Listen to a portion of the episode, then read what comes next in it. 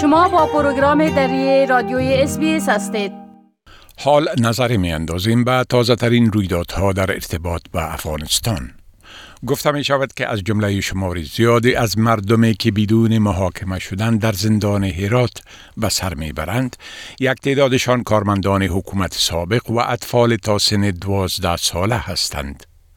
BBC به نقل از سکای نیوز بریتانیا گزارش داده که این اطفال به اتهام دزدیدن بایسیکل زندانی شده اند. در گزارش آمده است که وقتی یک زندانی به گزارشگر سکای نیوز در حضور والی طالبان گفت که بسیاری از زندانیان کارمندان حکومت سابق هستند که بدون هیچ مدرک زندانی شده و نمی‌دانند که چه زمان رها خواهند شد، والی طالبان از مترجم خواست که این بخش از حرف‌های آن زندانی را ترجمه نکنند. این در حال است که مقامات طالبان تأکید می‌کنند که به اساس عفو عمومی که رهبر آنها اعلام کرده، هیچ کارمند و نظامی حکومت سابق را دستگیر نکردند. در این ضمن در مورد سرنوشت آلیا عزیزی، افسر پلیس و رئیس زندان زنان هرات در زمان حکومت اشرف غنی که با درخواست طالبان در 2 اکتبر به سر کار خود بازگشت و مدت بعد ناپدید شد، معلوماتی وجود ندارد. رئیس زندان هرات در این مورد اظهار بی اطلاعی کرده است. مقامات طالبان گزارش اخیر دسته نظارت بر تعزیرات ملل متحد در مورد حضور گروه‌های دهشت‌افکن بین المللی در افغانستان را رد کرده و وزارت خارجه طالبان در یک اعلامیه این گزارش ملل متحد را فاقد اسناد و شواهد خوانده.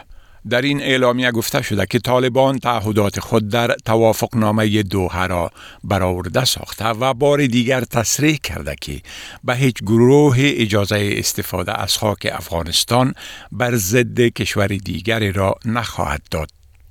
کمیته نظارت بر تعزیرات ملل متحد هفته گذشته در یک گزارش گفت که پس از حاکم شدن طالبان در افغانستان هیچ نشانه واضح اقدام این گروه در جهت مهار کردن فعالیت‌های دهشت افغانان بین المللی در افغانستان وجود ندارد.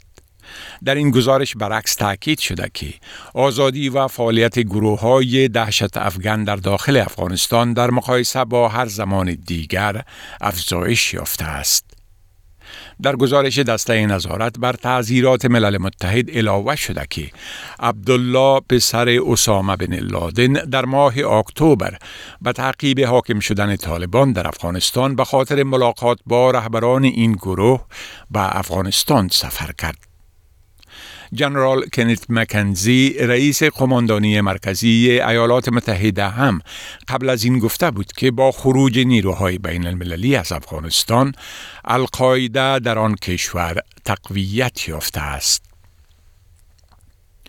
گزارش ها آکیان که در ولایت کنر 20 نفر زیر برف کوچ شدند که جسد 15 نفرشان از زیر برف بیرون آورده شده، ولی 5 نفر دیگر هنوز گم هستند. در یک گزارش آژانس خبررسانی دولتی باختر به نقل از مقامات محلی گفته شده که این برف کوچ در ولسوالی دانگام کنر رخ داده است. گفته می شود که این برف کوچ باعث خسارات فراوان به باشندگان ولسوالی دانگام شده است.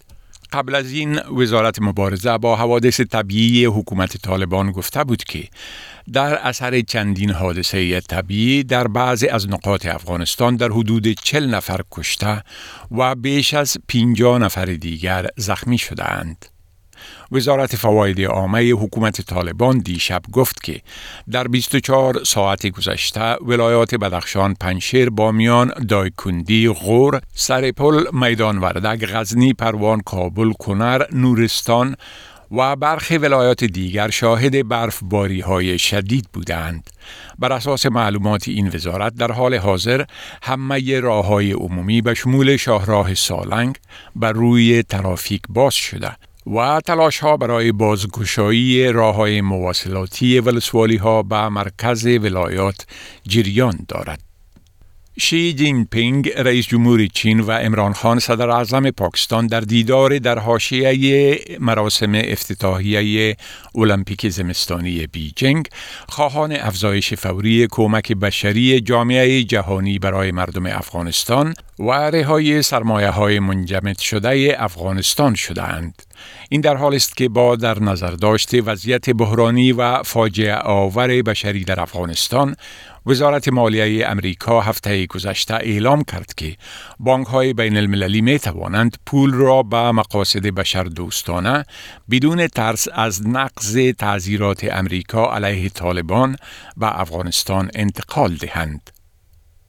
رهبران چین و پاکستان در یک اعلامیه مشترک ابراز آمادگی کرده اند تا در مورد گسترش دهلیز اقتصادی چین پاکستان به افغانستان با جانب افغانستان بحث کنند.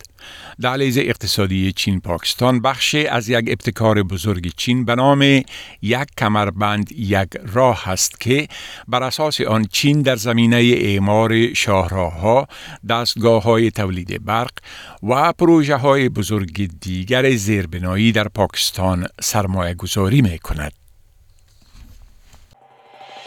می‌خواهید این گونه گزارش‌ها را بیشتر بشنوید؟